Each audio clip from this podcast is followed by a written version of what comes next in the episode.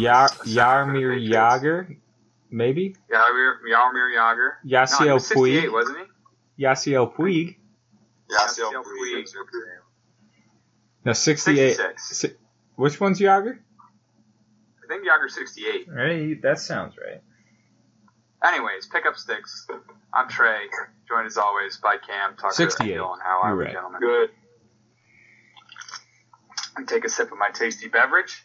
Um, March Madness is over, and big loser Cam, the greatest N- uh, NCAA men's team of all time, loses in the championship. We'll talk more about it later, but uh, there's a loser there. Just ready to say that. Um, Tucker, loser, UCLA. Uh, I said Final Four. you said Final Four. F- fine, I'll allow it. Uh, winner, Tucker, Final Four. Boo, Uh, loser. take. Um, any others winners and losers? I did not do a poll. I forgot to do a poll. Uh, Um, me. We're all losers. None of us picked Baylor. Oh, Okay. winner, my mother. Yep, let's break down the bracket. Winners and losers of the Oh. bracket. Uh, Um, so tough. The big winner, Jackie McNinch, Tucker's mom, with a total of 1270. it beat all of my 10, 14 brackets that I made. My brother and my mom both beat all of my brackets. In second place, Lindsay, Cam's girlfriend, with 1050.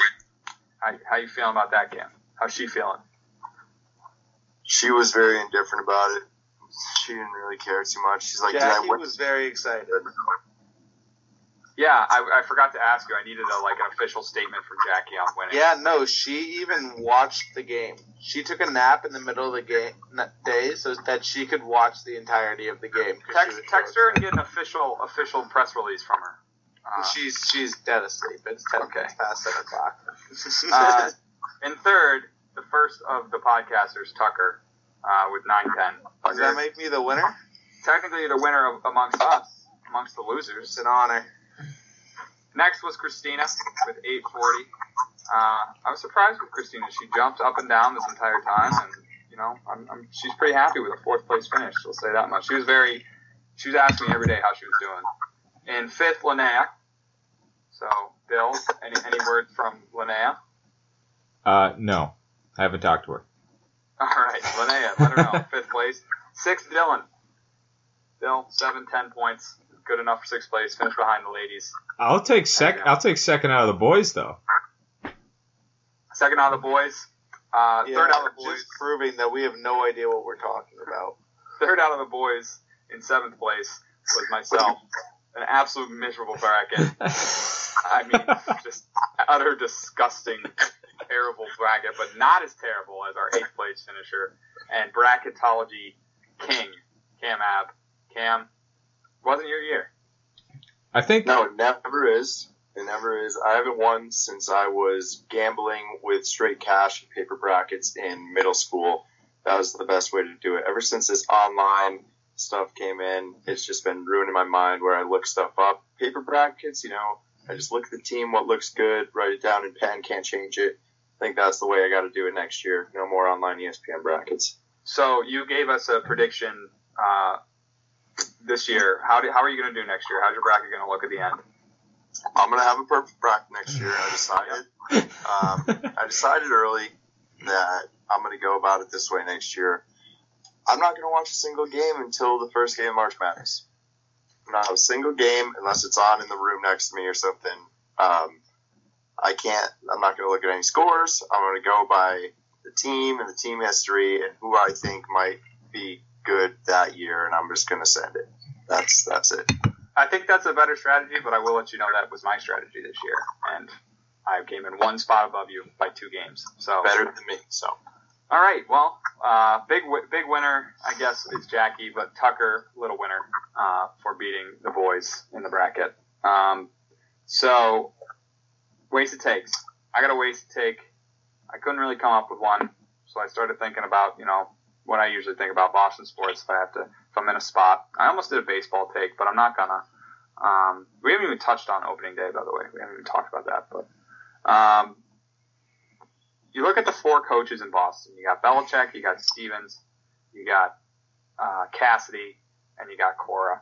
And you look at their resumes. So Belichick, obviously, six championships, eight total championships, not in, not including the ones outside of New England. Uh, perennial, uh, you know, challenger in his team. Um, built some great players, coached up some great players. Just probably the greatest head coach of all time. Uh, so he's easy slated in a number one. Number two is tough for me.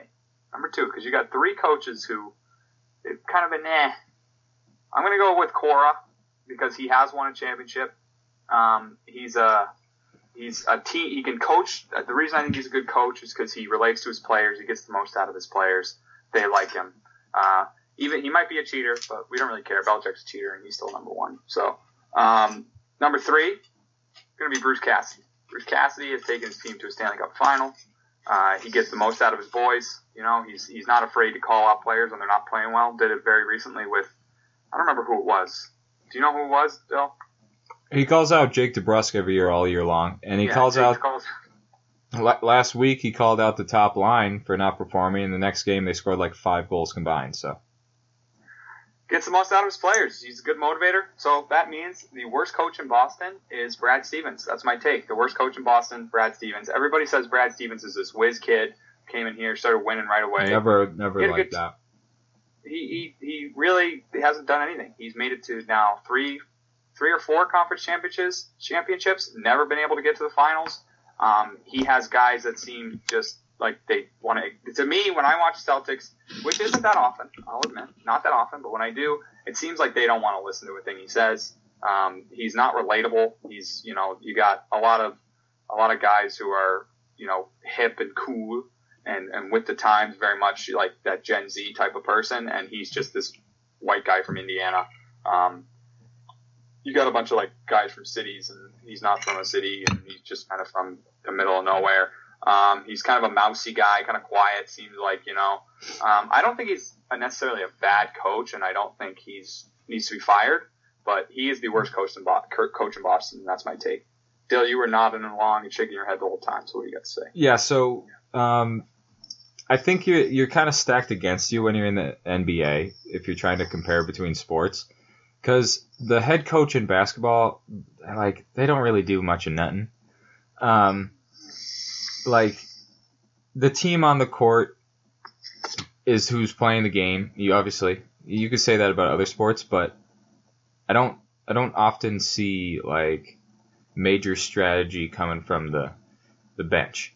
I mean, I like every team LeBron's been on, he's been the coach of the team essentially. You could probably stick a cardboard cutout and they'd do just a good enough job.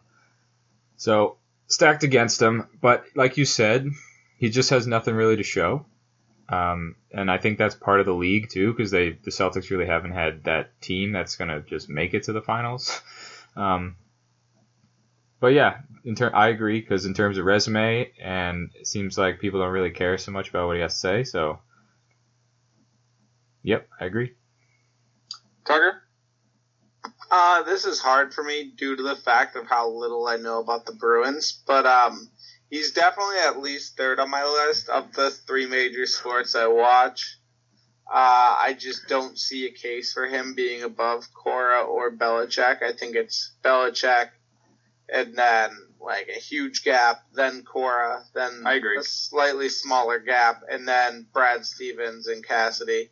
I don't really know where Cassidy falls on the list, honestly. For me, uh, I I'll know once playoff hockey comes around because that's when I'm gonna start watching it this year. I've decided I'm gonna be a playoff hockey fan, so I'm excited for that.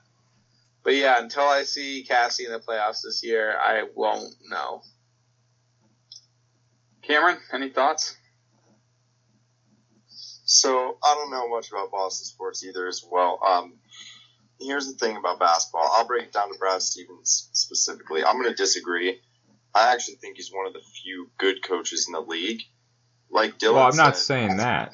Um, okay, he Trey's not No, no, saying no. that. Yeah, no, no, no, okay, all right. But I'm breaking down specifically to Brad Stevens. Okay. I don't think necessarily him not winning a championship in the NBA or making a championship despite making it to the NBA Finals three, four times, whatever it was, in the playoffs almost every year, if not every year. Um, I don't think that makes him the worst coach in Boston. I think he's actually one of the only coaches kind of left in the league who really coaches. I think, like Dylan said, it's a players kind of coaching league when it comes to LeBron and the super teams. Where who's the Nets head coach? Jason Kidd. Just uh, no, Steve Nash. Steve Nash. That's what I meant. Same person. Um, just because they, they, that they're probably going to win a championship or go to the championship, and just because LeBron is going to win a championship and go to the championship doesn't mean that they have a, a really good head coach. So I think that give the Celtics a different head coach. I don't think anyone would change anything would change if they'd probably even be worse because drafting Tatum one, nobody really even liked the pick. I don't think that was they, Danny Ainge. That wasn't Brad Stevens. Okay, still the coach, still the coach. Regardless, I think Danny Ainge is great, but I think Brad Stevens is, is a good coach. And I think, yeah, he has some good players, and they probably should be better, but it's kind of tough in this league.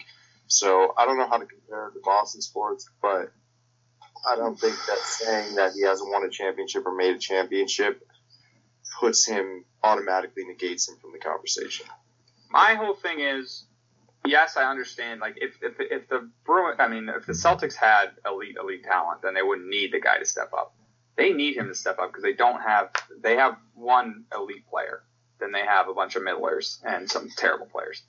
And if that's when the coaching can make a difference. That's when your coaching can come out and show that you're the better coach team, that you have better fundamentals, that you run the right plays, uh, you get open looks to guys instead of just being playing hero ball like everybody else does in the league. And he doesn't seem to get that, that out of them. They just kind of play how they play, and he's just kind of there to me. Um, and that's well, why there's always rumors of him. Go ahead. I don't think they've had a, at least this year, I don't think they've had a, a complete starting lineup in the past month or two. That's so true. that's that's tough. All I'm saying is, it seems like at this point, the only thing that a head coach in the NBA can do is just get better players. And I don't think that coaching them as hard as you can and making them, you know, even the Spurs were kind of a super team, even though they're the most fundamental team ever.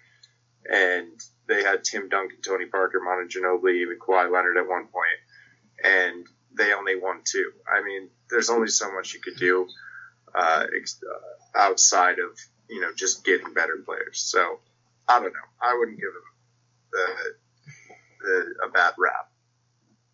All right, I am wearing my Celtics shirt, so. Um, Who's next? Uh, I can go. All right, shoot. Um, there's been a lot of talks in the draft this week. Obviously, the 49ers coming up and all but confirming that they're taking Mac Jones with the third overall pick. Uh, we basically know at this point. We winner. I, I'm gonna say that we basically know uh, the top three picks of the draft. I mean, unless something crazy happens, I think we all know what's going to happen those top three picks. So my take is that if I'm Justin Fields, I'm pissed off. I was like the consensus number two guy. Everyone agreed, and the, I'm slowly falling down every draft board. He's winning Rookie of the Year this year. Absolutely. I think he falls to a team, maybe falls to the Patriots, which I'd fucking love. But uh, also could, everywhere. What? This is like 15 takes in one. Yeah. Okay. Justin Fields is going to win Rookie of the Year. That's my. That's take. the take. Okay. That's my take. I thought the take was going to be Justin Fields is mad, and I was about to say no, no, that's too soft.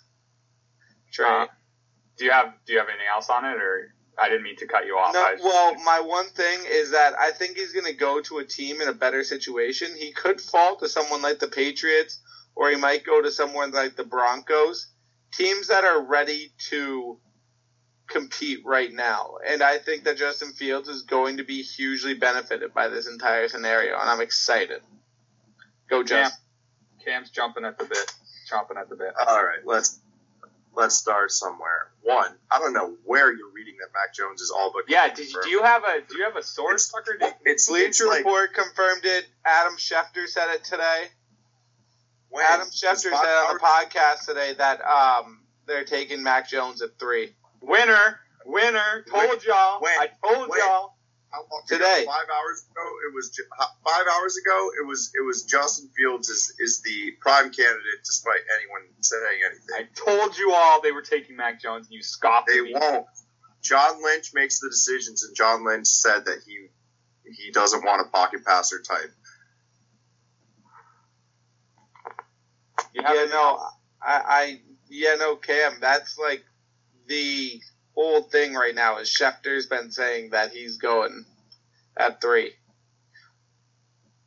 All right. I don't agree. It's not a winner yet. If it does happen, maybe. Next point. Um, I don't hate that Justin Fields won the Rookie of the Year. Um, I just don't think that either of the teams that you mentioned will give him the opportunity to do that. You said a team ready to win now. Okay, the Broncos are in shambles. They are not good offensively or defensively. They I think have, they have good pieces offensively. they have Courtland Sutton And Jerry have Jeudy. Jerry Jeudy. All right, yeah, that doesn't make your team with two guys that are consistently injured and only played three years combined in the league. Second, Uh, and they got Melvin Gordon on that team. That I don't think they're bringing back Phillip Lindsay, but I mean Melvin Gordon, Courtland Sutton, and Jerry Jeudy is not a bad team to build for a rookie to come into. It's better than what they're getting in Jacksonville. They're, it's better than what they're getting in the New York Jets.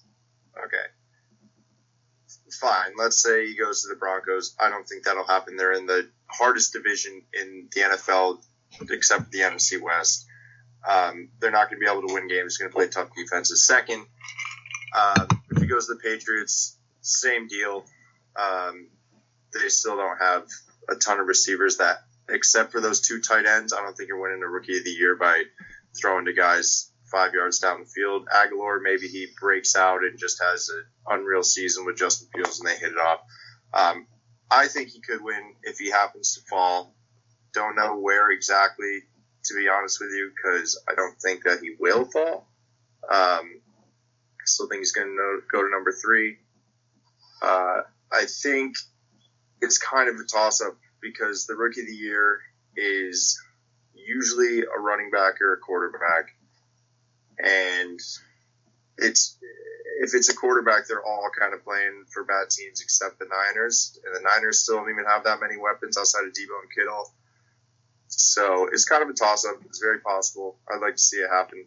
I like Fields. I am vindicated. Do you remember how much crap everybody gave me when I said Mac Jones third to the Niners? It doesn't make it any less stupid, Trey. I told y'all. I it, told y'all. it doesn't I make this y'all. take any less stupid. It makes me I- happy as the guy picking. Dylan, write it down. Take of the year candidate. Right there. Mac Ew, Jones, really? 49ers. Um, all right. No, Justin Fields not going to win uh, Rookie of the Year because he's not that good a thrower. Um, can't hit flat routes. Uh, it's going to cost him. Uh, I don't want him in New England. And Mac All right. Jones. I don't know if I've made my. Have I made my Rookie of the Year pick yet? I don't, did I say Rondale Moore? I think I said no. I, I didn't say Roy. I said that he the Patriots should draft him. But um, I don't have my. I'm not. I'm not ready for my Rookie of the Year candidate yet. But You said it's not. you didn't say rookie of the year. You just said Mac Jones will be the first quarterback in the draft to win a playoff game. Oh, looks like that one's shaping up too. So They're also saying they're going to start Jimmy Garoppolo this year. yeah, So- until he gets hurt again. Tough. So. Um, oh wait, but I thought being injury, injury prone wasn't a big deal. He's not actually injury prone. It's just so it- funny It's a, it's how your big take deal. changes on Jimmy No, it's- Garoppolo. Whether it's a big deal. It's a big deal, but he's still better than Cam Newton. That's why I want him. It's not that hard to understand. Um, so, Just Fields, stinky, stinky doo doo. He's not going to be good in the league. Uh, bad take, and I'm a winner. I feel so good about being a winner. Uh, Dylan, go ahead. Um, I agree with you, Trey. I was on your side when you said that he was going to get drafted third. Um, I don't think he's going to win Rookie of the Year. Um, but I think uh, what's his face? Who's the guy going number two? Feel Wilson. No, I never mind. Anyway, I don't think he's getting rookie. I don't think any of these any of these uh, quarterbacks are getting rookie of the year. It All right. never pans out. All right. Um, who is next? I'll go because I have a draft take as well. Um, it's been it's been rumored that the Falcons are very open to trading the number four slot. Um, I think they will absolutely do this. Uh, it's going to be three quarterbacks taken ahead of them. After three quarterbacks are gone, you kind of have to choose between the last two, and you never want to be put in that situation at four. Um, and then you got Kyle Pitts on the board, who you know you you don't really need him. You have Julio, Calvin Ridley, Hayden Hurst didn't do terrible last year. He already voiced his concerns with the possibility. I think that they need picks. So I think that the Falcons will trade, and I think they'll trade it to the Jags. I think the Jags keep the number one pick. Obviously, they're going to draft Trevor Lawrence, and then the Jags now have probably they're they're good for a top ten pick usually. Um, maybe it changes with Trevor Lawrence. So Not Next- right away. yeah, right. So next year they'll have a good pick. They'll give away their first next year. They'll give away their second first this year, which is the 25th pick, and then they have a 33rd pick because they have the first pick in the second round. I don't know the exact, um, you know, picks that they have. They'll find a way to make it work. They have an excess of picks this year. They have a lot of cap space. They, you know, need to go out and find players now for Trevor Lawrence before he downgrades. And I think the Jags get the number one pick, and then they trade for the number four pick, and they take Kyle Pitts um, and give somebody for Trevor to throw to right away. Uh, if they can light it up during the offseason, straight out of college, um, he's not a big blocker, but the Jags, they they're kind of all over the place. And if you're going to build something, you're building around your quarterback, you might as well just just go all in for him. I say they trade for the fourth pick and they take Kyle Pitts at four. I like it. I like it. Um, I don't know how possible it is. That's that's a lot of when you get a young quarterback, you kind of need to be ready to build going forward. Uh, so to mortgage your future for, I mean, they even if Trevor Lawrence goes out and wins Rookie of the Year, they're not going to do any better than maybe a wild card spot at best if he falls the hell out.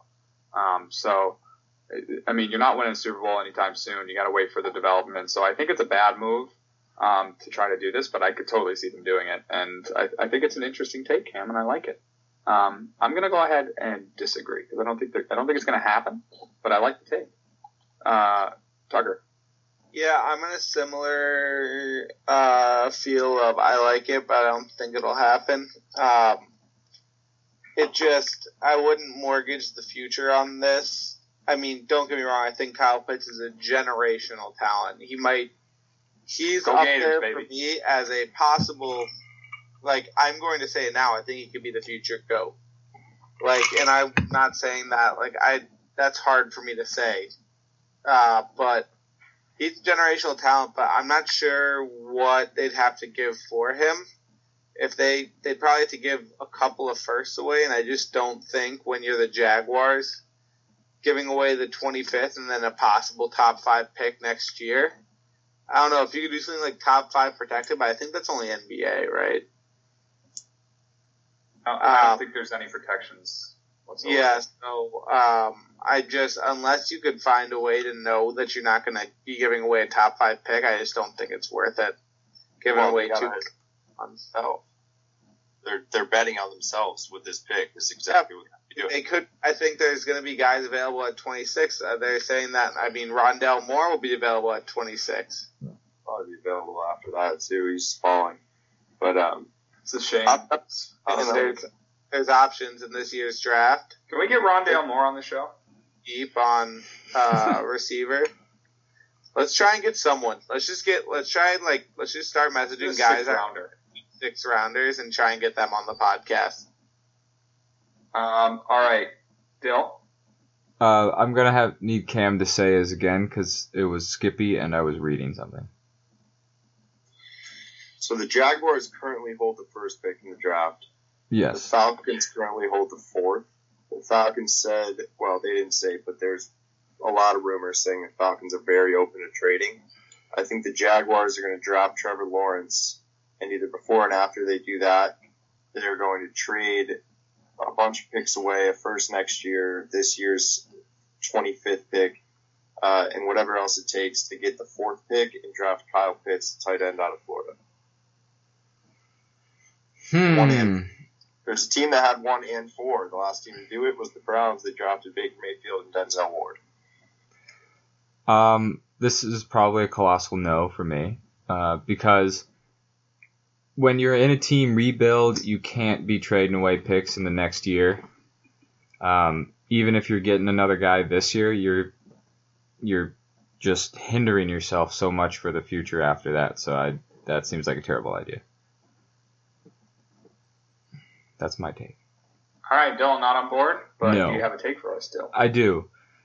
Earlier this evening, Fernando Tatis Jr. went down to the ground. Um, a swing, took a mighty hack on a curveball, busted his shoulder. Apparently, he's been having shoulder problems problems since he said rookie ball, which is before like single A, right? So he's got shoulder problems. It's his left shoulder. It's not his throwing shoulder, but it's his power shoulder on a swing. He's a right-handed hitter. Having a shoulder problem on your right on on your power hitting shoulder sucks. I know. I've had it. I live with it every day. I hate my shoulder. It sucks. So it having a, sh- a shoulder injury like that is so detrimental. And I'm going to go out and say it. This is the first year of his 200 or 340 million dollar contract, 25 mil a year for 14 years. He's 22 years old. This is going to go down as the worst signing in Major League Baseball history. This guy is going to suck ass for the remainder of this season, and his shoulder's going to be terrible. He's going to get off-season surgery. He's not going to be back playing for like three years. And at that point, he's going to be making 100 million dollars, and he's going to have already made 100 million dollars, and he's only going to have played like 10 games. So this is the beginning. Uh, this is the beginning of the end for the San Diego Padres. Fernando Tatis is going to make a killing, 340 million. He's never going to play baseball. He's done. All right. Um. So I think the contract is bad. Um, I hadn't heard of him until like last year. I mean, I'm not like super locked into baseball all the time, but I hadn't heard of him until last year, and obviously he had a big year last year. He was a Um, rookie last year. That's probably why. exactly. So why are they paying this much to a to a rookie, to a, a second year guy? I mean, maybe see if he has some staying power in the league for a little bit. Guys get hot all the time. I mean, I was watching highlights the other day of the last Red Sox World Series, and Steve Pearce played unbelievably, and now he is, is he even in the league anymore? He's, he's guys can get hot. You can get hot in baseball, and then you can get real, real cold and stay cold forever. Um, and I think that's a bad contract. I don't know if this is going to knock him out of the league or knock him or make him terrible. Well, the the, but the thing is, is maybe I'm over exaggerating, but that's why it's wasted takes. So I think he's going to significantly hinder his ability to hit and field.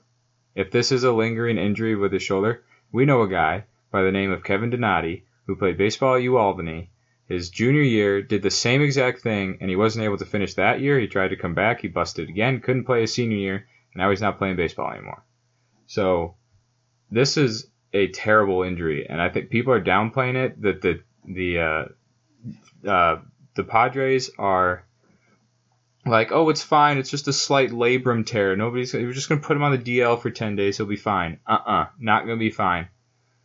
This is this is bad news bears for this guy and this team, and all the money they're gonna they're spending on him. that, I mean, I, I, I think it could become true. I'm, I'm, I'm not to fully agree with it. I'm not to fully disagree with it. But, uh, yeah, it certainly could, could happen. Um, Tucker, any thoughts? Uh, yeah. I mean, as the number one Slam Diego fan of Wasted Takes, I am fully against this. My reasoning, absolutely nothing. But um, I've decided that Slam Diego is going to be my second team this year. So um, Not buying it. Fernando Tatis is probably going to win four MVPs in his career. Uh, so this was a great contract. You know, uh, Manny Machado is the reason Dustin Pedroia is not playing anymore, right? Yeah. Manny Machado is a scumbag, and he's on that team, so. I'm a Fernando Tatis Slam Diego fan. I'm sorry. Cam? Yeah, I am completely against this as well. I think this is stupid. He's going to come back stronger than ever. This is going to make his make It's his not like salary he's middle worth- aged. This is going to make it happen. It's going to make it worth it. And the reason being is that you disagreed with my take. That's the only reason. Well, Tucker, baseball's weird like that, though. You can ha- like look at like Pedroia's a perfect example. He gets cleated, and four years later, he has played five games and he's out of the league. I mean, I just swung with Dylan this weekend, and I'm still sore. Like these, I, it you can have these injuries that just nag you forever in baseball and never get better. They're just so like minor. because this is an injury that he's been having since rookie ball. This is like this is like a four year old injury, and it finally is coming to a head. Um, I mean, I, I I talked about Kevin. I mean, my arm's all screwed up. And it's the same part on my on my front shoulder too, and like it's been five years, and mine's not. It's the same as it was. And these things don't heal. It's just going to get worse, and he's going to get surgery, and then it's going to dislocate again. It's just the way that this thing works. When you get this injury, it lingers. It's bad. He's going to be a shell of himself. 340 million down the drain. That's a hot take. I like it. I like that. I like the hot takes tonight. Good takes. All right. Uh, let's get into some subjects. March Madness, obviously. Uh, Final Four and the national championship. Let's talk first about the Final Four. Nothing really to say on the Baylor Houston game. Uh, it was a sleeper. Anybody got anything to say on it? Uh, yeah, no, I was just sad. I mean, for them to beat UCLA and then just get killed in the finals kind of just broke my heart. No, no. Uh, what are you talking about? I'm talking about Baylor Houston. Oh, sorry, I thought you said Baylor Gonzaga. No, Baylor Houston. Come on, So man. it was a Final terrible Four. game. Anybody got anything to say on it? I do. No. You do? Houston coach is a fraud. After the game, he was like, "Yeah, I, I, we talked to the guys, and it was halftime, and I thought everybody was playing real well, and I was so proud of everybody for the way we had gotten to this point and everything." It's like, screw you, you're out there to win the game. It was like all being like, "Oh, we concede." Essentially, this guy's a bum. That's not how you win championships. No, Doesn't surprise me they lost by a million. Okay, the, the best game of the tournament, uh, UCLA, Gonzaga. Um, just tight the whole time. Uh, obviously, the last possession comes down to Johnny Juzang follows his shot, drives to the hole, Dill, to uh, tie the game up. Um, follows his shot, gets the bound, puts it back up and in. You think, let's go overtime. This game's so good. Then Suggs, I don't even know his first name. Jalen. Jalen Suggs down the floor, prayer, backboard and in. I was watching with Dylan uh, and Tucker, and we were in shock. I was I couldn't talk. I was I, literally I was like, what the hell? That's that's the stuff you love about March Madness right there. But I mean, great game, Tucker. UCLA perspective. Obviously, you had some money on it. You were not too pleased, but what do you got? What do you got to say?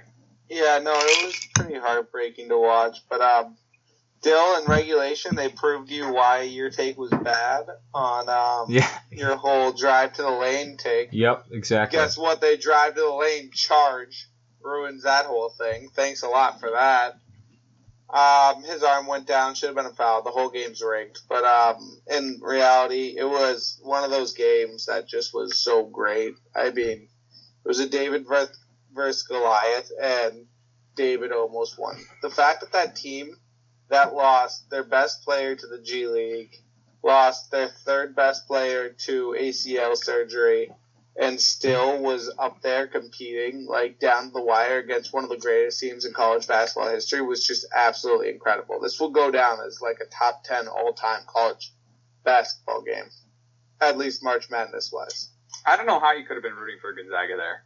I don't know. If, if, I if- did, if I had you him in my bracket. it, if you didn't have money or your bracket didn't matter, which was me, and I was sitting there just kind of as a just a watch, just a fan, and I was like, I want UCLA to win this game. Um, Dill, your reaction to the game and, and the final shot and such? I was with Cam in this. Uh, Gonzaga was going to win all the way. It was just bound to happen. Um, I thought that driving to the lane like that guy did, I thought the game was Drake, or, or at least we were going to overtime there. Um, after putting that bucket in, uh, the three point shot, uh, that just comes down to um, a team being too excited about what just happened to get into like any sort of defensive position. So when you saw Gonzaga get um, the ball out of bounds and then throw it, put it in, put in play, everybody was just standing around and just waiting for the clock to run down. Um, if anybody got in the way of, of a half a dribble while the, the Gonzaga had the ball on their half of the court, that shot would have never gone up. So it was just like people are like too excited about what just happened, didn't get back into defense. I mean, he put a hand in his face. No, no, no. Before that, somebody. Jalen Suggs also knew he was making that shot, which was the wildest thing. Is that he started celebrating as soon as he put it up. Cameron, uh, this was actually the game where your take died of the 10 point uh, winners in every game. But uh, obviously, they win the game. Your thoughts on the on the shot and everything that transpired? Yeah. So first half, uh, can you hear me? Okay. Yeah, great, crystal clear. All right. Yeah. So the first half, I was bugging. I wanted Gonzaga, um, you know, to win by double digits. I also took them minus 14 and a half. And then second half, when I knew that wasn't going to happen, I started rooting for UCLA. But still, in the back of my mind, like if Gonzaga wins, that's cool too. I have them in my bracket. Will look good. Um, so I was I was on both sides the whole way, which was great. It feels really good being in that position. Uh, I was excited when they the, the game tire, and then I was even more excited when they hit the game winner. That was the only highlight outside of Oral Roberts, which wasn't a highlight for me, um, of this tournament, really. Just the UCLA run, that buzzer beater, and Oral Roberts winning two games. This is. Every other game was just so boring, in my opinion. Um, and this kind of didn't make up for it, but it gave us, you know, at least something this year. Um, I was excited. Um, all right. So coming off that, you, you, I mean, I think that that's what really moving on to the national championship. Uh, that's what really killed Gonzaga. I mean, you have such a emotional, like high octane win that you think the whole time, like, like that's the game of the tournament, like blah blah blah. Um, I think it ultimately hurt them. I mean, I mean, watching the Baylor, the, the Baylor Houston game, the only thing I said after that was Baylor's really freaking good. And then obviously national championship starts off like a beating. I don't know what what it ended up being like 28 to eight or something like that, something close to that, 28 to nine to start it out. Um, and just Gonzaga really never looked into it. Um, they looked tired. They looked kind of broken down. Uh, a lot of turnovers. They usually don't turn the ball over that much. Um, and Baylor couldn't miss. I mean, Baylor was just letting it go from three, couldn't miss, driving to the lane, getting wide open looks, getting back on D, and and and getting down the floor on O. I mean, they they looked unstoppable. Um, obviously, Gonzaga made a little push to try to get back in, but it was never really close. I want to get Cam's perspective on this game because Cam the whole time was doing pretzel brain mode. As soon as Gonzaga would hit a three, he said Gonzaga's back in the game, they're going to win. And then Baylor would come down and like dunk and then get a stop on defense, and he's like Baylor by 50. Couldn't decide, so probably two minutes left in the game who was going to win. But Cam, what'd you think? What, what was going through your brain? Um, yeah, I put that into words, but the whole time my brain really said Baylor's going to destroy them. You can kind of see it in the players' eyes, and these Gonzaga players are so used to being ahead that outside of that BYU game in their championship, conference championship, they had never faced anything like that. And they went down like 16 3 really early, and that was the end of it. They'd never had to come back from anything. Drew Timme, who lit up probably the player of the tournament if they win that game, just was an absolute bomb. Um, they didn't box out anybody ever. Vital had like nine offensive rebounds. I think they had almost 20 as a team.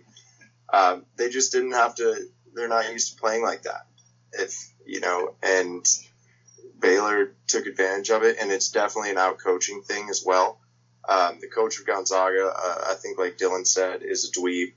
He can get good recruits. He has the, you know, some of the best players, but at the end of the day, it's it's like a fundamental type thing where your guys aren't boxing out in the first half. They're lucky because they're skilled to be down by 10 and a half.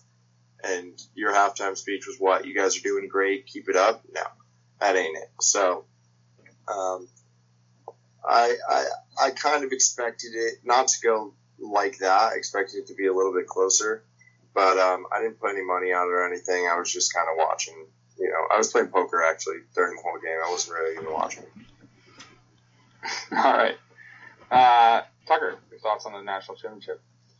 Yeah, I mean, it was a letdown. Um, when you have such a good Final Four game, and then these two teams that are thought to have been this like incredible matchup, the two best teams in the country, you just expect it to come down to the wire. It never really felt like that, and I mean that's what happens. Sometimes a team gets hot and they're just unstoppable, and that was Baylor. Uh, last night they were just they couldn't miss no matter where they were shooting from. So that's just what happens sometimes. Uh, Dill, anything else? Yeah, I uh, didn't watch the first half. I was out of the house, and then um, when I got back, I was kind of half watching the second half, and it was more fun uh, getting Cam's updates than anything else. Um, but uh, I don't know. Like Camp said, when you're a team that has like never really been in the situation of losing, um, sometimes that is just the end of it. And if you're not, if your team's won every single game and you've never been exposed to that, I'm like Gonzaga. I'm not surprised that they kind of just packed it in a little bit and kind it seemed like they folded a little bit. Um, so uh, Baylor, watching Baylor throughout the tournament, looking back, and then thinking about the Gonzaga games, it did it did kind of seem like Baylor was a more complete team, a, a more uh, fundamentally sound. I, like I don't know what what it, it was exactly, um, but you know a lot of people picked Baylor too, even though everybody a lot of people had Gonzaga. So I mean, good on Baylor for like being really good, but also being the underdogs because that's always puts a fire under people. So uh, good on Baylor, right? Huh?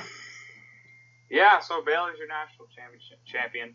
March Madness is over, and a point of contention now, because as soon as March Madness ended, Cam sent a text in the group chat saying draft season, and Tucker countered with master season. So Tucker, nobody agrees with you, I don't think. Maybe Dylan does. So Cam and I certainly don't agree with you. We say draft season. But give give me your Masters minute. What are you looking forward to in the Masters this year, since you're such a big Masters guy? Yeah, uh, looking forward to a lot. Obviously, there's the return of Justin Spieth. Brooks Koepka has been a huge question mark all year, being a great player in these types of tournaments. Um, you know, you got the Bryson DeChambeau. He's the hot guy on the street. I hate him with a passion. I think everyone does. He's just got big forearms and drives the ball 400 yards. So, um, who's Justin Speed? yeah. You said Justin Spieth. Uh, who is that? What? Who is Justin Speed, Mr. I, Masters I can't man? hear you. I love the Masters. Let's talk about No, the it's just it's Masters season. That's like disrespecting the Stanley Cup, just being like, oh, on to the next event. The Stanley Cup doesn't count. The Masters is a I sporting said event. Jordan Spieth, by the way. Run it back. You said Justin. Uh, Masters is definitely an important sporting event. I couldn't care less about it. Tiger's not playing in it. Um, What? So- what happened? come on, man, too soon. Um, but I, I, I mean, I'll watch literally the last hole of the Masters if it's a swing off. That's Yeah, about just- that's about as much Masters as I okay, watch. Okay, but just pretending like coming from No, a- I didn't say it's a not podcast, Masters. That's, that's like being I- like, oh, the World Cup. No, it's uh, it's baseball season. I, I would say that because the World Cup's dumb. No, no, it's one of the biggest sport. It is the biggest sporting event in the world, so you can't disrespect it like that. I would- I'll give you it's Master season. Literally the week the weekend of the Masters. Once Okay. it's that weekend, it's Master season. Okay, Otherwise, but it's a bigger event than the Stanley Cup. It's a bigger event than the Kentucky Derby. It's a bigger event. Nobody says Kentucky Derby season. Nobody says that. like like it's derby season yeah it's absolutely like that's the biggest event of that week. Who week sits at home like, and that's is like, what you say like it's I like what's going on this weekend it's the derby it's not it's not oh it's uh the NFL draft in three weeks actually wait is the Kentucky Derby really happening on the same day as the um, draft this year listen, the draft That's is so hilarious. much more entertaining. draft guys. season doesn't happen until after the Derby on April 29th So Well, you didn't take a you didn't have a Masters take today. You had a draft take. So yeah, uh, Yes, 'cause Exactly. I like football more than I like the Masters. But guess what? I'm not going to disrespect the Masters and say that it's not Masters season because it is. It's Masters season right now. it's not the season. It's not Masters season. Masters. It's is the event. Masters week. I'll It's give you Masters week. I'll give you four days of the Masters. yes, four days. No, it's Masters week right now. Like that's the biggest event going on right now. That's funny because our entire show has been talking about things outside. Yes, Trey, we are all football fans here. Twitter. I go on Twitter. I scroll. Trey, Trey, who do you follow on Twitter? Go to the trending page. Who do you I bet, follow I, on bet, I Twitter? bet NFL Draft Twitter is popping off more than Masters Twitter. just hilarious that you're like pretending like when I look at my Twitter, Adam Schefter is tweeting about the NFL. Or when I look at Tom Brady's tweet, he's not talking about the Masters. I'm seeing more about Like- baseball than I am the Masters currently. okay, that's just based off the people that you follow. I would personally rather watch the seventh round of the NFL draft than the first three days of the Masters. I'm just saying Bingo. 16.5 million viewers are the Masters. No, 18.3 million viewers. 0.2 million viewers less than the NBA Finals. 1 million less viewers than the NCAA Final Four. Like, So what you're is saying is men. what you're saying Old is golf is better than the NBA. 0.2 million. So Tucker, who are you rooting for in the Masters? Justin Speed. No, no, I think it was Jordan Spieth, but no, of course I'm rooting for my guy Brooks Koepka. How can you not root for Koepka? He's a just a dude. I like. I want Bubba Watson to win. Is he in it? He won one, so he can be. I like his name, Bubba. All right. He's a lefty. Um, other topics. Do we have other topics? well, I'll touch Opening on day, Masters. baseball. Oh, Okay. go ahead. Yeah, Cam. Talk about talk about the Masters. Uh, Brooks Koepka, FSU alum, love him. Uh, hope he does great. I think uh, Jordan Spieth wins by seven strokes. That's my prediction. There. Seven Uh, strokes. Do you guys know what the most viewed sporting event in the world is? The Super Bowl. Don't care. the Ta- No. Talladega 500. Uh, no, Daytona no, 500. No, no. The uh in NFL draft. wait wait wait what is it? Cricket in India. no. That's Damn it. number three. Ooh, that's up there. Grand Prix FX Racing. Those they race those fast cars. Formula One. That's the one. I'm thinking. No, still no. Number one. You haven't even picked number The two Super yet, Bowl? which is the World Cup. What is? it? Just tell us. Number one is Tour de France. Who watch that? 3.5 billion people apparently. That's just a lie. That can't be true. That's that's the number that it says here. on- Big cycling. It's because it's on everywhere in the world, and if you flip the channel to it once, it counts as a view. Yeah, and it and it's like five weeks long. I didn't know 3.5 billion people had access to cable. If I'm being honest. Dif- Opening day. Different days. There's 25 days of it. All right. Oh, that is true. That could pump up the numbers a lot. baseball. Opening day. Baseball is happening. We are playing baseball now. Um, i almost had my ways to take the orioles be a wild card team but i don't think that's going to happen. Um, so let's look at it from a red sox and yankees perspective. Obviously red sox off to an extremely slow start. They are tied currently i believe. I have Nope, they're losing. the updates so They're did they losing. lose They're losing. For 11 to well. 3. I'm sorry. 4 to 3 in the 11th. that's on brand. So um, Sox couldn't get any offense, and then they couldn't get pitching, and it's gonna be a long year. It's gonna be a long time, I think, before the Red Sox are good again. Um, so Tucker and Dylan, let me get your take on the Sox first series of the season plus. Um, yeah, I mean, I'm definitely not looking at the Celtics as making a title run this year. The I think- Celtics. The Red Sox, Jesus Christ, I can't say anything right today, huh? Nope. Um, but um, I still think that this is going to be a beneficial year for the Red Sox because the Red Sox are understanding what they need to do is rebuild the farm system to build a future for this team, and that's what it seems like they're concentrating on as of right now. I don't think this is a team that should be in win now mode. This should be a team that should be building for the future. So I'm excited to see what they're doing. Yeah, that's true. I mean, they they got some big contracts coming up. They got Sale, they got Bogaerts. they got um, Martinez. I think there's one other one. But um, Dylan, the baseball guy, what do you like from the Sox? What do you not like from the Sox that you've seen thus far? Um, they're terrible. So you have a lineup that you can, if you can name, if you can name three guys on the lineup, but no more, uh, that's a bad lineup. So Bogaerts, Martinez. I mean, yeah, Bogaerts, Martinez, Vasquez nailed it. Yeah. If can you do one more? Devers, Uh, Hernandez, Devers, uh, what's his name? The ice horse. Verdugo. Chavis is in the starting lineup. Davis isn't on the team. he's he's in triple he's in A. yeah. So Um, the the the point is is that you have a lot of guys that you've never heard of, and some guys that are like you're you're looking at them like, oh yeah, this guy's played before. Like he's played eight seasons, not eight good seasons, but he's played eight seasons, and those are the guys that you're putting out every day. Um, not great. Uh, pitching staff subpar, um, and our bullpen is eh this team is bottom tier team in the league. They're gonna be for a while, like Tucker said. Um, the goal needs to be rebuilding the the farm system, except you know you do that with time. You don't do that with like m- you can make a trade. Um, the only guys they can trade are Devers and Bogaerts, and I really wouldn't be surprised if we trade them away at the end of the season or mid season. Ugh, I think anybody's on the block. It doesn't even matter.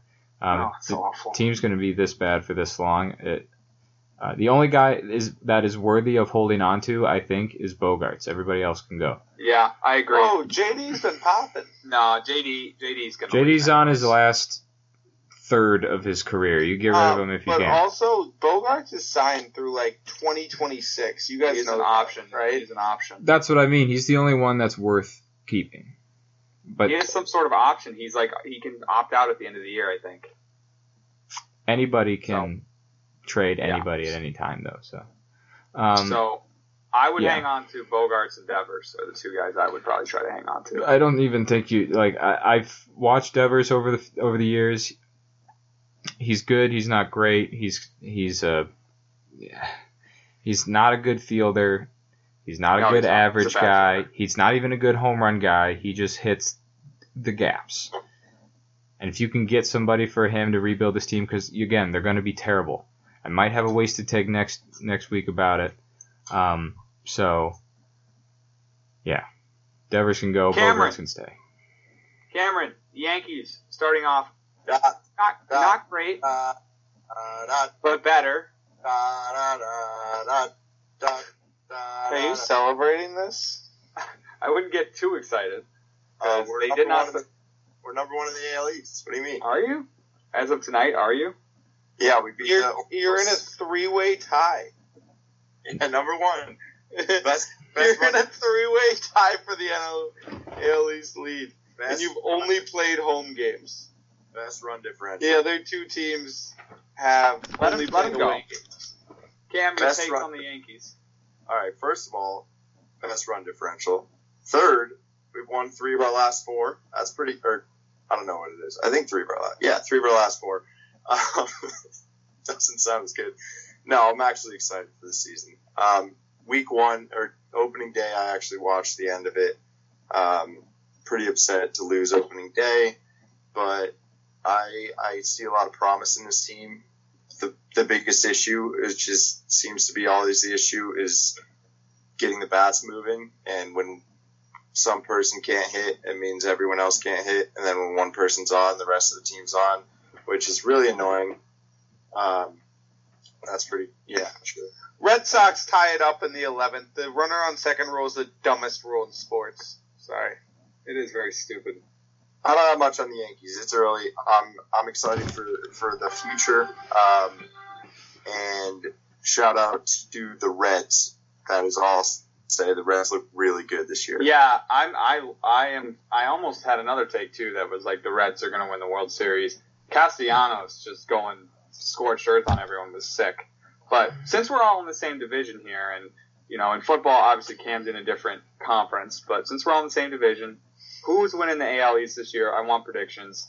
I'm going to go the easy route. I'm saying the Rays. I think the Rays are, are, are a good team, and they're going to win the division. But uh, it's going to come down to probably the Rays and the Yanks. But I think the Yanks have some holes, and uh, I think the Rays are going to are going to win the division. Tucker. Yeah, uh, I will also say the Rays because I'll never say the Yankees, and I don't believe in the Red Sox. Dylan. Um, this is a tough one. Um, I think I'm gonna go Rays as well, uh, because like Trey said, it's gonna be Rays Yankees. I think the Yankees have too many weird things going on over there. Gerrit Cole's a cheater. They're gonna catch him. Uh, they got that stupid field, and it always bites them in the ass somehow. Someone They hits can't a grow beards. someone hits a rinky dink dong. Yeah, they they can't be men and grow facial hair. Can't grow playoff beards. So I don't know. The Yankees are just weird. I'm gonna say they're gonna lose games just because they're weird. Cam, are the Yankees going to win the AL East? Yes, correct. Okay. Anybody, anybody got anything else on baseball? Any other teams to watch? Obviously, the Reds, like Cam said, are an exciting team. San Uh, Diego. I'm ready. Oh, I'm ready for the Mets to finally make the World Series again after 2015. Are they Yeah. good? I thought they were like a mess. They got Francisco Lindor for eight thousand billion dollars, but they yeah, I have did him. see that. Um, the sleeper team. Dodgers look good. Dodgers have been picked to win again. Yeah. Phillies? Phillies look good so far. Phillies- Phillies are bad. All right. Um, let's move on to list guys. Uh, let's start wrapping up the show. List guys this week brought to you by Cam Abderalden. Favorite cartoons. Now, this can be adult cartoons. This can be childhood cartoons. As long But as it's it's all. TV shows. all television shows, correct, Tucker? Thank you. Um, all television shows. Let's reverse order from what we did last week. Um, so I think last week was me, was Cam, me, Tucker, Dylan, or Dylan Tucker, right? I don't know, somewhere like that. Tucker, Dylan. Uh, so Dylan, Tucker, me, Cam. Dylan, lead it off. Do you have your list ready? Um, I'll figure it out. I got the bottom one and the top two, so I got to fill in the middle. Um, Right. number five, classic, classic TV show, been around a long time. This will be Scooby Doo. Scooby Doo ro- rolling in number five for me. Yeah, Scooby Doo was I think six for me. Uh, just missed out on my list. Um, I love Scooby Doo, the classic Scooby Doo. I like the, the '60s Scooby Doo. I don't really like the newfangled ones. No, not Classic. as much. I like I like uh, the '60s up until like when we were kids. You know, like when we were like ten or They do have a banging theme song. Let's do Scooby Doo. Come Coming after you. yeah. Let's do Scooby Doo. I used I used to go to the movie store, like to Blockbuster, and get the same exact movie. I used to get Scooby Doo and the Cyber Chase, and I would watch it every week. Mm, banger. It had- they play baseball. It, it was baseball. It was uh, video games. They they wore lab coats. It's literally me. All right, Scooby Doo number five for Dill. That I'm now I'm feeling bad about my list. All right, Tucker. I uh, also have Scooby Doo. No way. I'm that serious. I have my list pulled up right here. Yeah, I also have Scooby Doo. It's just one of those that I felt guilty if I didn't have Scooby Doo on my list. It's just one of those shows that you need to have there. I mean, it's an iconic show. Up until, I mean, everything from What's New Scooby Doo. Yeah, the 60s one, then What's New Scooby Doo. Like, I'll, I still remember the Harlem Globetrotters episode to this day. Like, there's, I can remember like six or seven episodes that I watched when I was six years old that I still like fully remember. All right. Um, crap. I was gonna pull an audible. Um, I'm not going to. Um, number five is to be South Park for me. Um, South Park is pretty funny. I mean, I there's some episodes that I can watch over and over and over. I don't love a lot of episodes, but there are some that are so iconic to me and that I've watched a million times. The World of Warcraft episode, the Game of Thrones episodes, Imagination Land. Um, this is just a show you can throw on and veg out to and get a lot of laughs. And it's also like one of the most like culturally important shows I'd say of the last like 20 years. Like the the way they do it is incredible. Every week they they sit down and they plan an episode. Um, I think South Park's probably coming to an end soon with the kind of new PC culture and everything like that. They can't really get away with as much. But man, are there some funny episodes, some funny seasons. Um, so I'm gonna go South Park number five. Cam. South Park came in at number six for me. Uh, it would have been higher, but I actually haven't watched it like consistently. I've probably only seen like 20 episodes. Uh, Scooby Doo, nowhere to be seen on my list. I, it's a fine show, I guess. Number five for me is uh, Fairly Odd Parents. Mm. Uh, I, I watched growing up a lot. Um, it almost didn't make the list strictly because I, I always hated Timmy Turner's voice, but I love the concept of the show, and I loved um, Doug Dimmadome, probably one of my favorite, you know, characters. Doug Dimmadome, or Doug Dimmadome. Um, they threw Adam West in there. It seems to be in a lot of things. Uh, Crimson Chin, a lot of iconic characters in that show, and just something I would always watch as a kid. Really Odd Parents number five. Shout out to Ben Herrick. That's his favorite show. I didn't know that. That's a I good didn't one, know Cam. that either. Didn't make my list, but uh, solid, solid, definitely a solid cartoon. Uh, Dill, what do you got? Number four. Hmm. Number four for me. Ah, shit. I can't think of a three, so I'm going with with I. Um, I'm gonna go with. I'm gonna. I, I, okay. I'm gonna go with uh, Jimmy Neutron, Boy Genius, Oh, a classic show. Carl Weezer, Sheen, Estevez. I don't know his name. Is that right? That sounds right. That sounds right. Um, Goddard, Croissant. Goddard, great. You know, he's a robot dog. What's better than that? Um, I don't know. There's just something about that show. It makes me laugh. Like, like uh, some shows you you go back as an adult and it makes you laugh and you remember like being a kid and being like, oh, that's funny for this joke. Like I go, I've seen some Jimmy Neutron episodes lately, or not lately, like maybe a couple years ago, and you, it, I get more jokes now in it that I didn't get when I was a kid, and I haven't experienced that in many other cartoons. So I was like, Jimmy Neutron deserves four. Actually, yeah. All right. Uh, never mind. It's Tucker's turn. Go. Uh, yeah, I just want Jimmy Neutron. The one thing that weird, I didn't like the animation in Jimmy Neutron as much, much as other shows. Like It was, When it was a I little saw too 3D. um, switch from the Timmy Turner Jimmy Neutron combined episode where they switch worlds. The Timmy Turner characters look so dumb because I just I just think it's because I didn't like the animation. I think that's the only thing that left it off my list was the animation in that. But um, my number four, I gotta go with Looney Tunes. That's like the classic for me. Like I feel like that's the number one classic show. Watched a lot of it when I was a kid. That was like my sick day. Hell yeah, I'm watching Looney Tunes.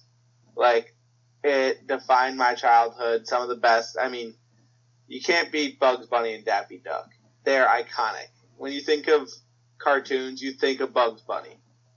So yeah, they're definitely taking it for me. Um, all right. I didn't watch a lot of Looney Tunes. Never really got into. Never really thought it was that funny. Um, but I actually was inspired by Dylan. I had to make an audible here and put Jimmy Neutron at number four for me too. That was probably my favorite Cartoon Network. Uh, I mean, uh, Nickel. Outside of another like show, that was probably the most I watched as a child. Jimmy Neutron.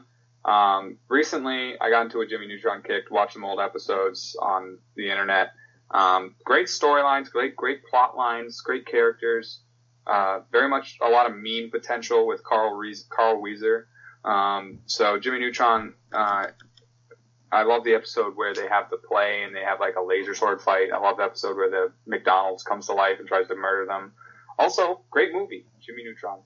Um, remember going to see it like very one of my earliest memories was going to see that movie. So I'm also putting Jimmy Neutron at my number four. Cam, I also have Jimmy Neutron at number four. No audibles needed. Um, I, for one, love the animation. I thought it was different than everything else. Um, felt a little more, you know, grown up. It had the 3D aspect to it. And then um, my favorite character, everyone was talking about Carl Weezer. Mine, easily Jimmy's dad. Um, Yeah, exactly. do love yeah. you. You do love you, yeah. Neutron. Jim, Jim, Jim, James' son. That's that's. And once I sat on a banana. That's what I meant. Um, anyway, no, easy, easy number four pick. Uh, another one that I, I loved growing up. I probably watched Fairly Odd Parents more, but when I watched Jimmy Neutron, I liked it more. So I'm going Jimmy, Jimmy. Jimmy Timmy Power Hour was like the Super Bowl as a child. It, it really was. I'm the same remember thing. Sorry, I- I'm the same I thing. I remember going to eh, Arizona Pizza that night of Jimmy Timmy Power Hour just specifically so I could watch it on TV while we ate. Yeah. Go ahead. no, I'm I'm the same exact thing with you with you, Cam. I definitely watched more um, Timmy Turner Fairly Odd Parents, but see, I can't even get the name right because I didn't really, I didn't like it as feel much. like. I didn't like it as much. I like Jimmy Neutron more. Cam, have you seen the Jimmy uh, Neutron Happily Family Hour YouTube video? Mm, probably not. Send the link. yeah, we will. I will. Uh, okay, Dill, number three. Number three, there's absolutely no freaking way in hell any of you guys have this on your list. I'm going straight out of left field. Veggie Tales. Number Wow. three. Boo. So when I was a kid, I watched exclusively Veggie Tales, and based on upon, you know, cartoons watched in my life, it probably is deserving of a number three in that order. So I'm going Veggie Tales, Larry the Cucumber, Bob the Tomato, Archibald Asparagus, Junior Asparagus, Jimmy and Jerry the Gourds. Nothing's better than a little Veggie Tales on a Sunday morning right before church. All right. So go out and watch some Veggie Tales. Tucker. Number three. Yeah, no, I hate that one. Can, can I get Um, any response about Veggie Tales? None. My number three is I- also I- something. Let, wait, let, I will say VeggieTales I watched in my Christian preschool. That's the only time I ever watched it, and it wasn't into it. I watched at it at all. home. It, they're hilarious. Mm, I think I, I think my grandma might have had it on VHS for me to watch. I, ha- I had them all. uh, Tucker, go ahead.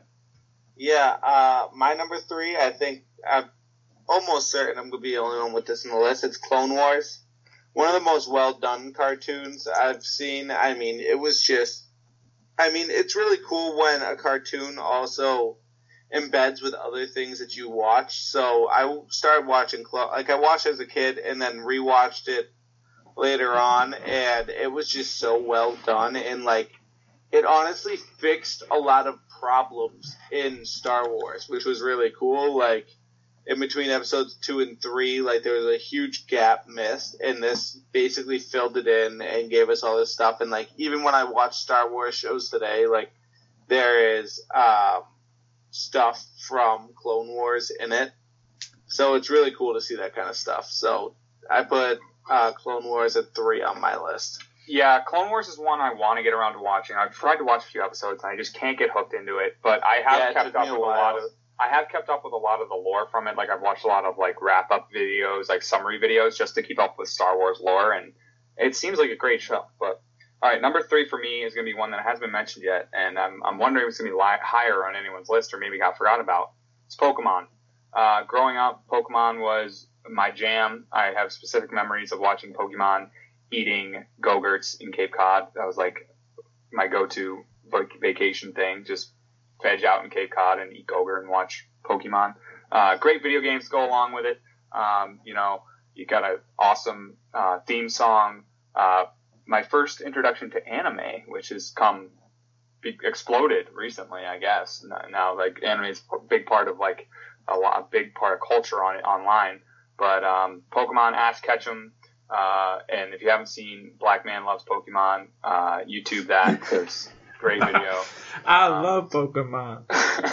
um, and yeah, I mean Pikachu, iconic. Charizard's my favorite Pokemon. Um, you know, great, great show. It's on Netflix too, the first season. So I would suggest go watch it. I watched it this summer. But all right, um, Cam. Uh, I don't have Pokemon. Never watched it. However, speaking of anime, I did watch Yu-Gi-Oh! I used to be a big Yu-Gi-Oh! card Me player, too. and I actually the only time I ever watched the show was at Tucker McNinch's house, or should I say Connor McNinch's house, when I had a sleepover there one time. Fun fact. Uh, bet you don't remember that, but I do. Dill, do you Uh, remember your Yu-Gi-Oh birthday party? I got the Absolutely. pictures. Absolutely electric. The car- I don't remember the cartoon being that good. And I, I don't remember anything about the close to my cartoon. That was a huge Yu-Gi-Oh card. I remember I'm- dragging my like sixty-year-old grandfather to the movies to watch the Yu-Gi-Oh movie. Oh yeah. He was not pleased. Um, sorry. Spe- speaking. Sorry. And Now I'll go on my turn. Um, number three for me, I don't think anyone else is going to be uh, have this on their list. I'm going Rick and Morty. Um, this is this would probably be higher, honestly, if they had more seasons. This is a show that I did not think I would like. Started watching in sophomore year of college. Um, didn't think I would like it at all. All my friends were into it. I was like, whatever, I'll give it a chance. This show is awesome. It Oh, is great like show. conspiracy based, like scientific, doesn't make sense, but like if it happened, that'd be really cool type show. There's always like a point to everything, and then every episode is not connected, but like some are, and there's some stuff behind it. I can't really explain it.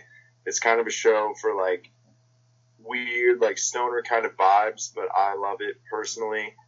Um, easy number three for me. Can't wait for them to come out with more seasons. Cam, I dropped this off my list for Jimmy Neutron. Um, it was originally in my number four spot. I dropped it.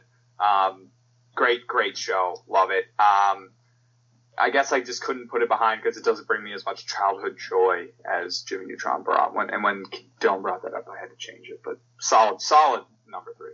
Dylan, number two. I haven't watched Rick and Morty, but I feel like I would want to. It's You been like it. kind of on my it. list of You, things to watch. you would like it. Um, Very chemist vibes. thank you.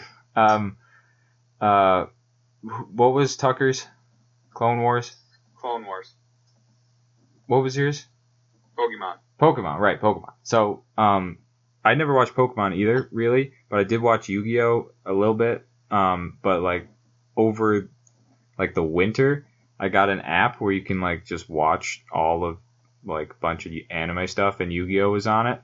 Um, and I watched like the first season and a half, and I was like, it's really not that bad. I kind of got into it a little bit, and then I stopped. But um, I was too dumb as a child. might might like pick it up a little bit more. Um, it's not that bad. Um, my number two, we're getting into the realm of I think everybody has the same one and two. I'm going Family Guy number two.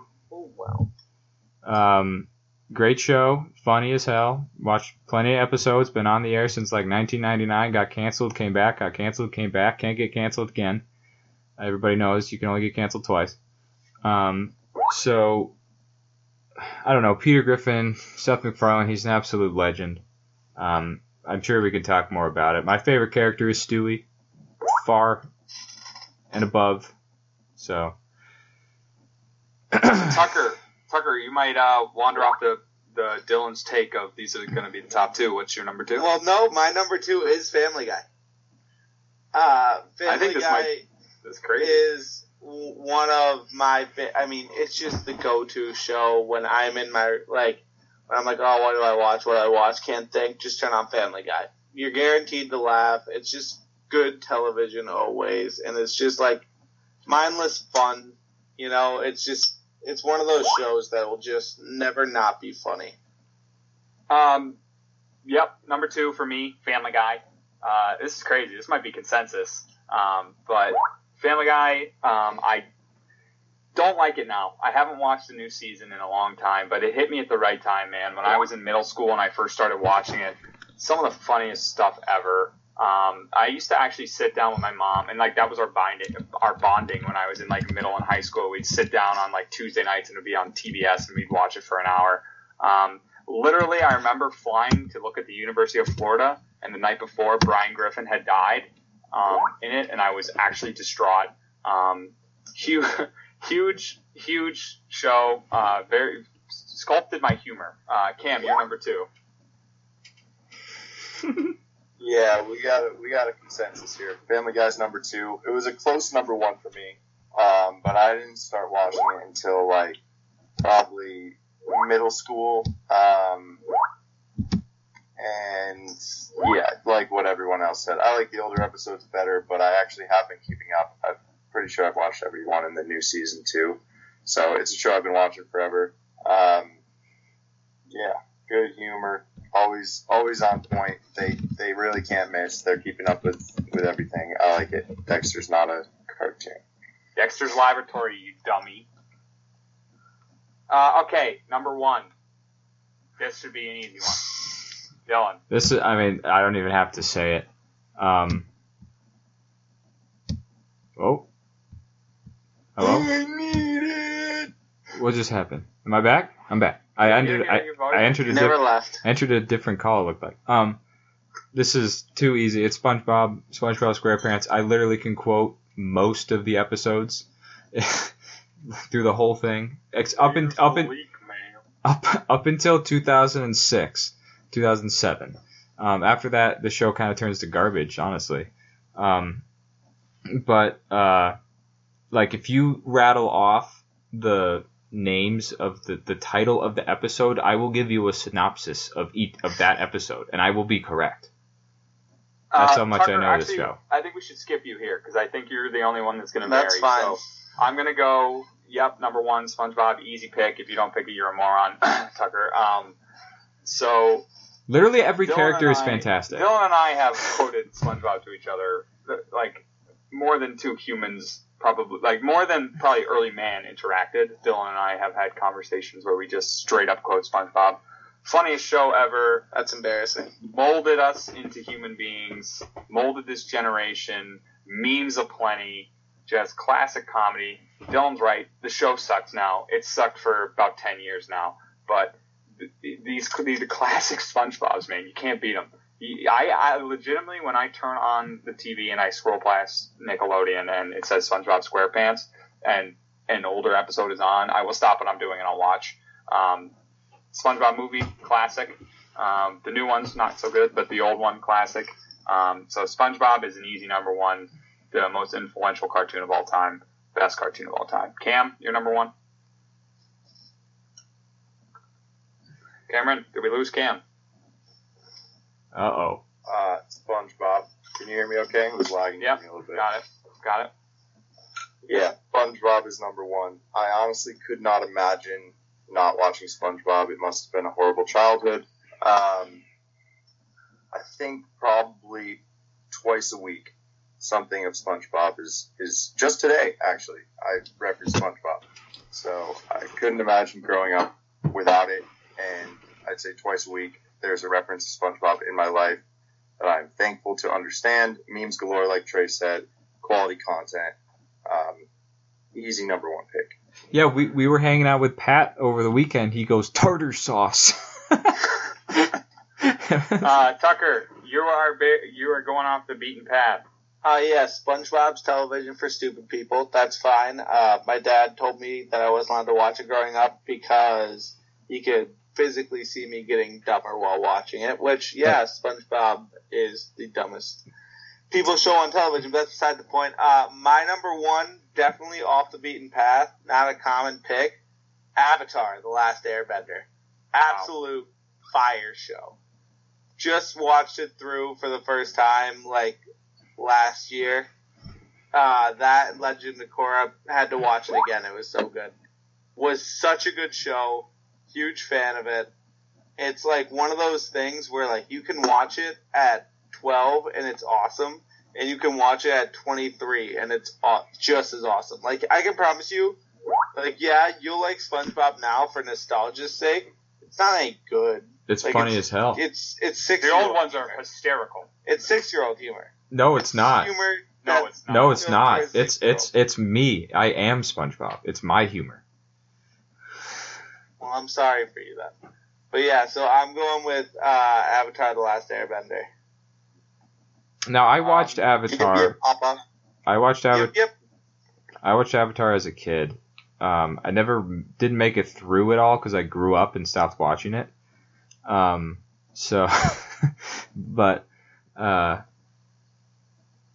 that I tried to. It was on Netflix. I tried to watch it. I watched like a, a season. I was like, I just can't get into it. But people love it. So, I mean, I'm not gonna say it's bad. I think it's a. It's probably like a well created drama like cartoon, kind of like Clone Wars. Um, but it just doesn't kick it for me. Never really watched it. Me, I've seen a few episodes. Didn't get into it as a kid. Thought it was too out there. Um, so never really watched it. But I can see Oh. why you picked it. It's beloved. I'll say that it's beloved. I understand. Okay, let's quickly because we've taken up a lot of time on this movie. Uh, Pan's Labyrinth. Who watched it? I watched it. I watched it. No, I didn't watch it, but I've seen. Uh, I wrote a kind of a report on it, so I can chime in. Okay. Um, I actually liked this movie. Uh, I was surprised. I thought I was going to hate it. I liked it. It was weird. it was really definitely weird, but it was interesting with the with the two um, two different kind of storylines going on about you know the real life storyline and then the crazy fairy tale storyline. Um, I appreciated them taking like classic like ideas like fairies and fawns and making them kind of creepy and new and um, the fawn, I tell you what, from the start, didn't trust him. Turns out he was an alright guy. But from the start, I said, don't trust that fawn. He's messed up. Also, the original Princess Moana, so Disney should uh, be sued by Guillermo del Toro. Um, was really surprised to see Princess Moana in a movie from 20, 2006. But um, I really like this movie. Um, the subtitles were tough at, at points, but you know, uh, I, I have gotten around to not having problems with subtitles. So I'm I was honestly very surprised. I'm gonna go ahead and give it a six two. Yeah. Yeah, I watched it. Um, I understand like she was kind of like mystical, like whether it is actually real or not type of a a thing. I I, I thought that was interesting because she's like she's like in a stressful situation. I- Is it real? It, it- at the end, it kind of seems like it's real, but maybe is it? Is it not? Um, I wish they delved deeper into like the freaky and creepiness. I, I could not care less about the war going on. I like I, I, thought it was cool. I had I had absolutely zero interest in uh, Mercedes and the bad like captain guy. Like I did I all I wanted to know was like what other creatures are down there in the well thing. Like that's all. I, like I wish they spent more time on that. The grape scene is stupid. Um, yeah, that that The- I hate it. like that I hate it. That that single scene is dropping my score like three points because He said five times, "Don't eat anything. Don't eat anything." but it's it, it's like I understand if she like would, but they didn't make it seem like she was enticed. She just like was like I'm just gonna do it anyway. That's what it seemed like. It was like I don't know. It seemed like they didn't like play into the temptation there. She just kind of like walked past everything. Was like oh I'm not interested. Oh look. Now I want to eat a grape, and I'm gonna swap a fairy away, and then I'm gonna eat one. I was like, "What is going on?" Um, I needed more freaky. It wasn't freaky enough. I liked it enough, but not great. I will give it mm, a six on the nose. rookie score. Cam, uh, you wrote a paper on it. You want to touch on it? Uh, I can touch on it for hours, but we don't have enough time. Um, from what I remember, it's it's like you said, Trey. It's kind of two storylines going on at once. The real life war going on, you know, real stuff's happening, and then it's the girl who's living in an imaginary fairy tale world. Um, and I kind of like that compare and contrast, and actually writing a paper on it kind of made me appreciate the movie better, um, which it kind of tends to with a lot Red of Sox movies. win. Walk off. Walk off, JD Martinez. Trade him. Cam, go ahead.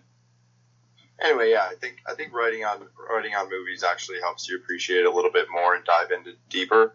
Um, so I will give it a little bit of a higher score, not by much. I'm gonna go six nine. Nice. Um, that's Nice. that's fine.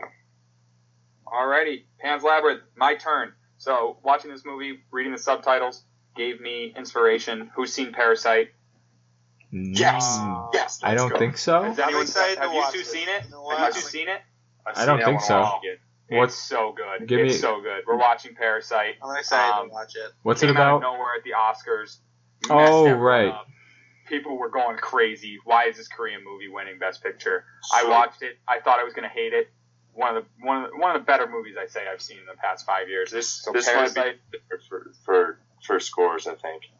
this might be up there. Um, you just got to get over the subtitles. It's not hard. We're all Oh, adults, so Again, I Um, thought I was done. nope. We're watching Parasite. You picked the subtitles. Well, at least I can understand a little bit of Spanish. I ain't gonna understand a lick of this. you won't even remember that it's subtitled. It's such a good s- plot. It, Big it's facts. So good. Like by the end of the movie, I didn't even realize. Maybe I'll just read the script or something. You can do that too, but it won't be as good. Just kidding. So How would I Parasite. do that? That's our show.